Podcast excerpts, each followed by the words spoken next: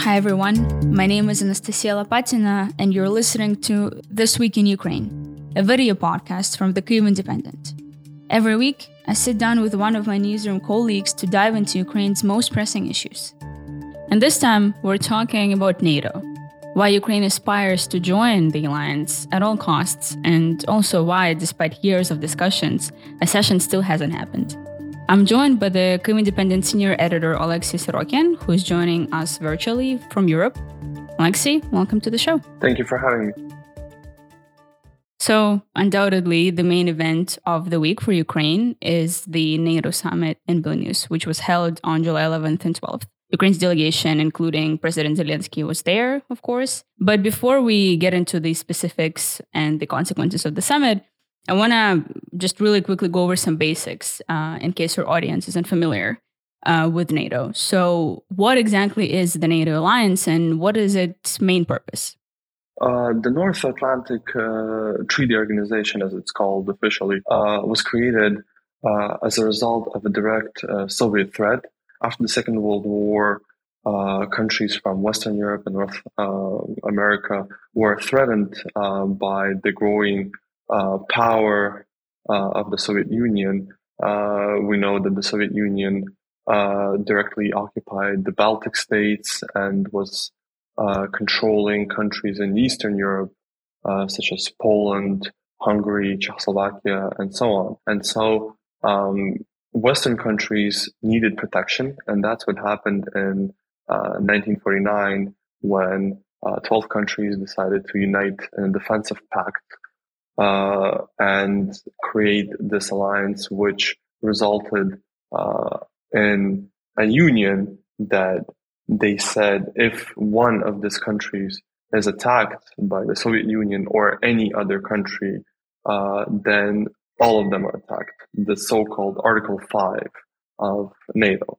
Um, and soon this alliance became really uh, attractive to to countries that were not initially part of it. So we saw an influx of new countries uh, from 1952.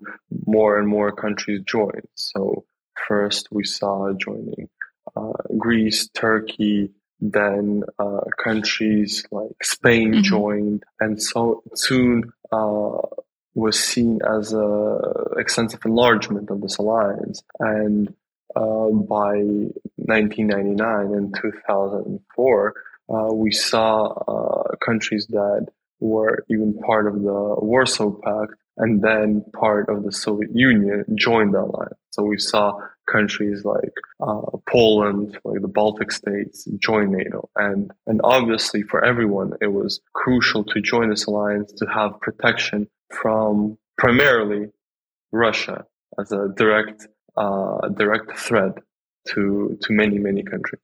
Mm-hmm. So now back to the summit itself. Uh, there was a lot of anticipation in Ukraine uh, for this event. So what exactly was Ukraine expecting to get from this annual NATO summit, and what did the country actually end up getting? Well, obviously, uh, Ukraine didn't anticipate to join the alliance. And it was directly said by many countries that um, Ukraine won't receive an invitation, right? Uh, but Ukraine expected some concrete guarantees that the country will join later. Uh, we, we knew that uh, Ukraine was pressing the West to receive uh, some kind of assurances that as soon as the war ends, Ukraine will be part of the alliance. Uh, and unfortunately for Ukraine, mm-hmm. Ukraine didn't receive these kind of assurances. And what about the aid? Were there any more pledges of uh, more supplies of Western aid that Ukraine needs for the counteroffensive that's ongoing? Well, obviously, Ukraine needs more aid. Ukraine always asks for air defense artillery, long range missiles, tanks, uh, and, and recently fighter jets. If we're talking about more pledges, then yes, uh, France, for example, uh, pledged more long range missiles. Uh, several months back, the United Kingdom uh, provided Ukraine with Storm Shadow uh, long range missiles, and now basically France did the same thing. Um, they pledged the Scalp missiles, which is an equivalent of Storm Shadow. Um, and more countries pledged more aid, uh, and we even have um, pledges now from some countries that uh, Ukraine pilots will be trained on F-16s, which is crucial for, mm-hmm. for Ukraine. We still don't have a pledge of the actual jets, but uh, we see that countries are ready to train pilots, and I'm pretty sure that eventually we'll get uh, these planes. Uh, we also saw that Biden was open to continue discussion of providing American uh, long-range missiles, the ATACMS missiles. Um, I'm also sure that we will receive them sometime in the future, and that's a direct result of Ukrainian push for uh, more and more weapons uh, requests. I would say. There was a very dramatic moment, I'd say, um, on the first day of the summit when President Zelensky essentially published this very angry statement saying that he was disappointed with how the summit was going on, that um, you know he expected more uh, help and more focus on Ukraine and, and more speedy uh, discussions and decisions on Ukraine's accession. Um, is that still the mood, uh, and is that still the reaction of the Ukrainian government, or mm, how are they reacting to the overall consequences of the summit? I'm, I'm pretty sure that's still the mood. Ukraine is deeply uh, dissatisfied with what happened. Uh, obviously, um, uh, Zelensky and the government toned down their criticism. They, they can't go and criticize uh, everyone all the time, right? Even though I'm pretty sure that Ukraine is deeply dissatisfied with what happened in Vilnius. Um, but yes, uh, the the overall perception of what happened is that uh, NATO ducked.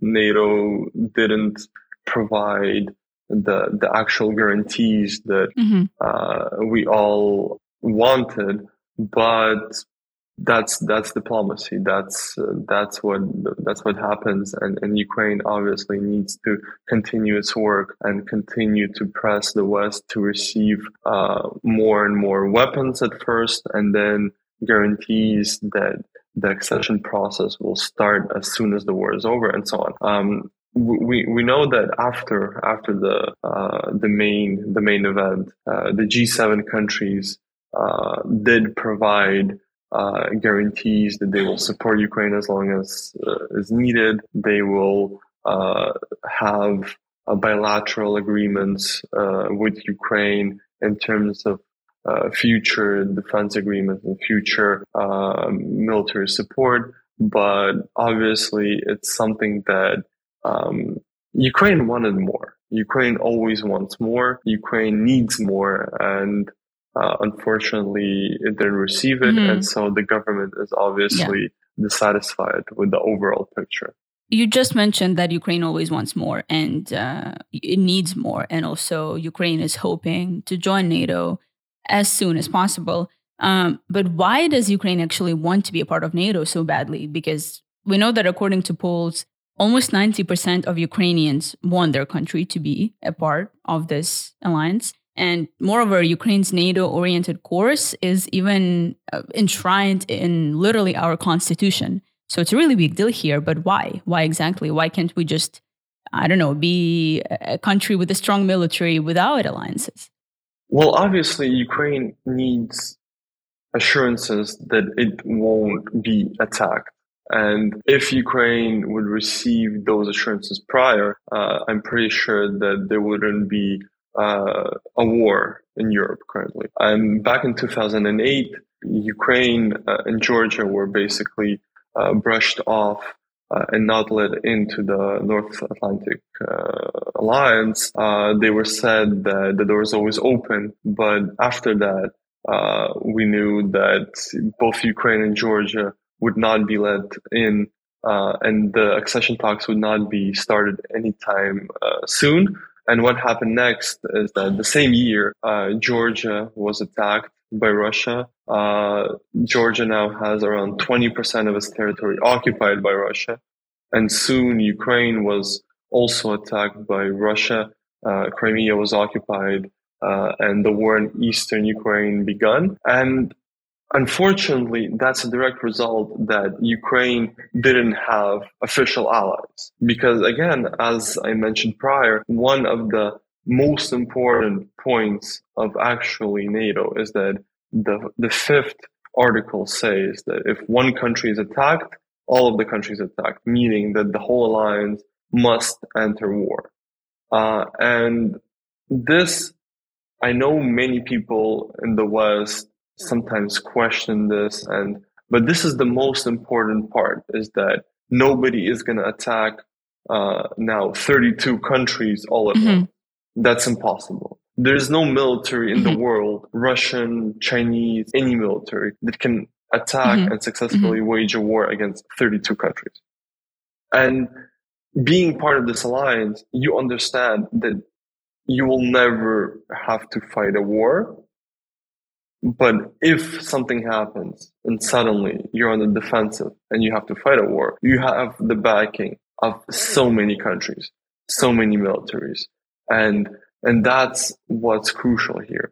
And if we see uh, Ukraine's desire to join the alliance, then back in 2008, when it first asked to join and it was brushed off, there was around 20, 30, depending on the polls, 30, 35% of the population that wanted to join. And then Georgia was attacked and then Ukraine was attacked. And obviously more and more people understood that joining the alliance is the only way to prevent uh, war.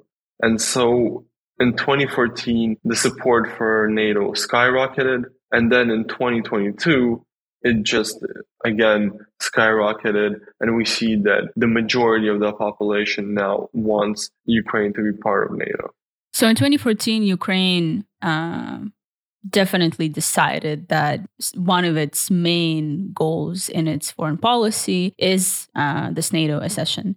And uh, we began talks and discussions with NATO officials. And uh, I, I want to ask you, how did that process go? Uh, because Ukraine reached out to, to NATO essentially uh, six years later, asking for the same thing. And uh, were we shown the door again? what was the situation there with those discussions? The problem is, is that Ukraine is always told that it's welcomed in NATO and then it's not. And and and that's kind of the, the, the main problem with diplomacy is that Ukraine never received a direct answer, right? And so in 2008, uh, it was practically said that no, Ukraine won't join NATO anytime soon uh, by France and Germany, practically. Uh, uh frankly, they they were against harming uh, relationships with, with Russia, right? Merkel and Sarkozy uh, were looking at Russia and, and, understanding that their relationship with Russia can take a turn, and they didn't want to risk it. In 2014, the same thing happened: is that Ukraine was attacked, and countries in the West wanted to keep the doors for talking to Russia open. They didn't want to, uh, if we see the, the sanctions and that happened there, they weren't enough to prevent anything. And still, Western leaders were willing to, to take a chance at diplomacy, to take a chance at uh, negotiations, and so on. And in 2022, it was, it was too late. Uh, we, we we understand that nobody's going to accept a country at war into that line. We understand that until the war is over, there's not going to be any accession talk. And now, 15 years later, after Bucharest, uh, Ukraine again doesn't receive a direct invitation. We understand that during war, Ukraine isn't going to become a member, right? We we understand that nobody's going to invite Ukraine during an active war because that will trigger the Article 5 uh, and nobody wants to, to fight in this war. Uh, but what Ukraine wanted is a clear understanding and a clear notion that after the war is over, Ukraine will become a member. And unfortunately, it didn't receive that in Vilnius.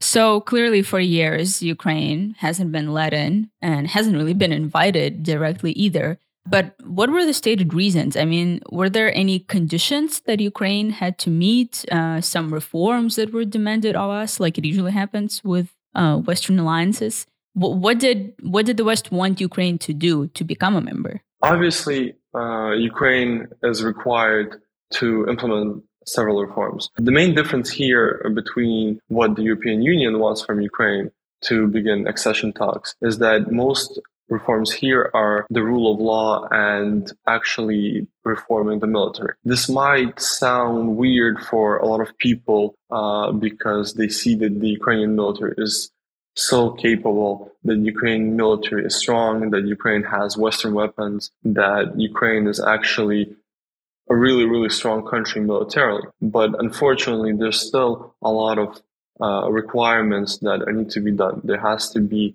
uh, the command structure, the uh, different uh, way the Ukrainian uh, operates, a lot of processes militarily and bureaucratically have to be reformed. And that's something that Ukraine is required to do. And also uh, the rule of law and defeating uh, not only Russia on the battlefield, but also defeating corruption. Because unfortunately, we saw many, many instances when the Ukrainian military is doing a, a successful job on the battlefield. Uh, Ukrainian military is really strong on the battlefield. But then we see, for example, uh, problems domestically and uh, we, we see the problems with, for example, the the problem in Odessa when a corrupt official basically was enriching a military official was enriching himself by allegedly taking bribes, right? We we see a big problem mm-hmm. that Ukraine has in the conscription offices, right? We we know that it's a substantial problem. So there's there's still many many problems um, unfortunately, with the Ukrainian armed forces, not on the battlefield, but in the cabinets of some officials, right? In the general staff, in the uh, conscription offices, and, and so on and so on. And so that's that's something that Ukraine needs to to fix if it wants to uh, meet the NATO standards uh, and eventually transform its still post-Soviet army in some senses to a big, big, big modern force, right? We, we unfortunately see many corruption cases, uh, and we, we know that this is going to take time for Ukraine to, to fix. So, for years, the Kremlin has used the idea of an aggressive NATO expansion uh, to justify its war against Ukraine. It was also one of the main propaganda points, actually, uh, that Russia used to justify its full scale invasion back in February of 2022.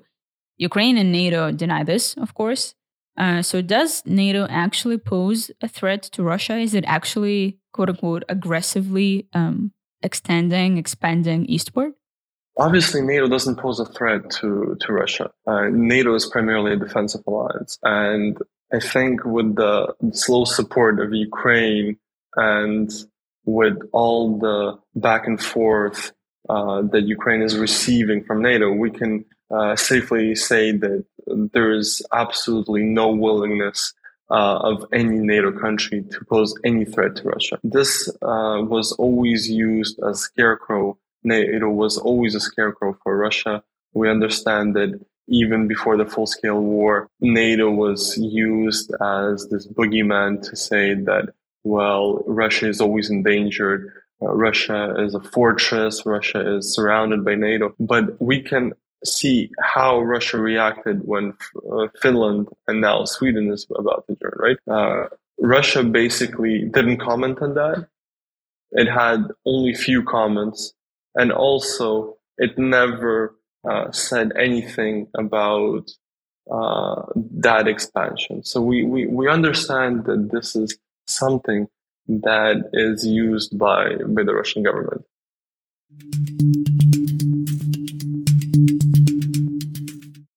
We're now going to be answering some questions that we got from our supporters. Uh, the Kyiv Independent finally launched its very own uh, membership system. So now it's really easy to support us and donate to us directly on our website. You just have to go to kyivindependent.com slash membership. There is an option for a one-time donation and also an option to subscribe and become a community member for as little as $5 a month.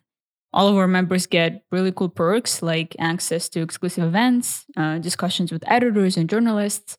Uh, you also get access to a Discord channel uh, where we have the entire newsroom and everyone who supports us, our community.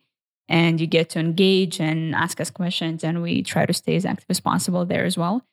Mm, and also, you get uh, a chance to submit questions to the podcast before every single episode, and we try to answer them and incorporate them into the episode as much as we can. So, now on to the questions.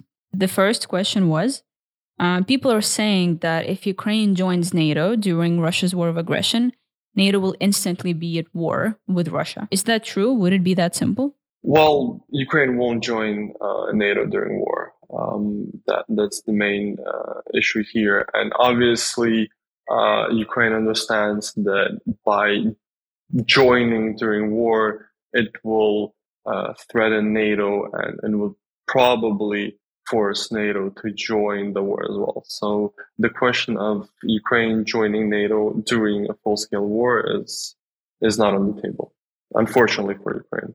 The Article 5 envisions that if any country is attacked, and Russia constantly, constantly attacks Ukraine. It bombs Ukraine. It's at war with Ukraine. So, uh, because of Article 5, if Ukraine would be part of NATO, or if suddenly Ukraine joins NATO, then yes, that envisions that all countries part of NATO are in fact at war with Russia.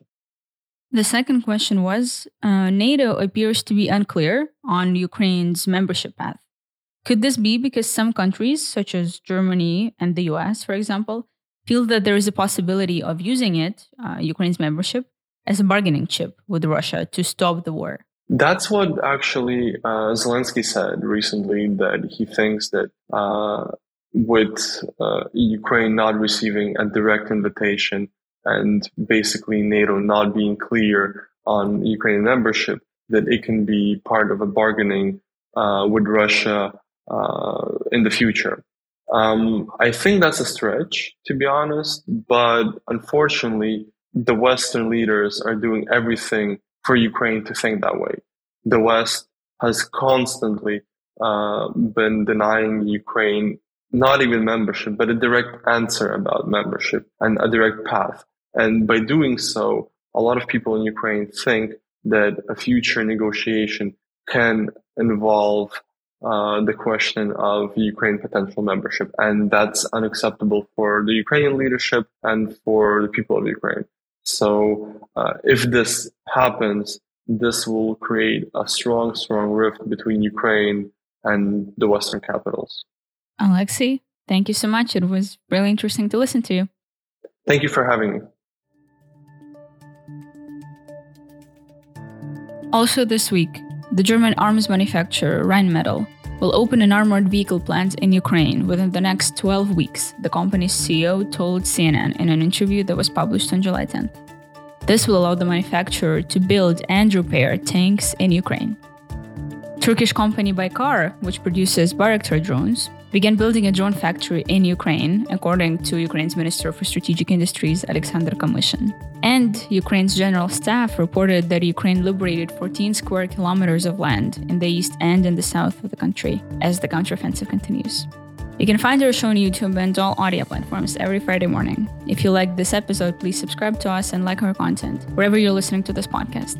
Also, make sure to check out Ukraine's True History, which is our multimedia project at the Kyiv Independent uh, where we publish articles and videos that debunk Russian misinformation and myths that distort Ukrainian history. If you want to support us and donate to us, please go to kyivindependent.com slash membership and also follow us on social media at Facebook, Instagram, and Twitter. We'll be back next week. Thank you for listening.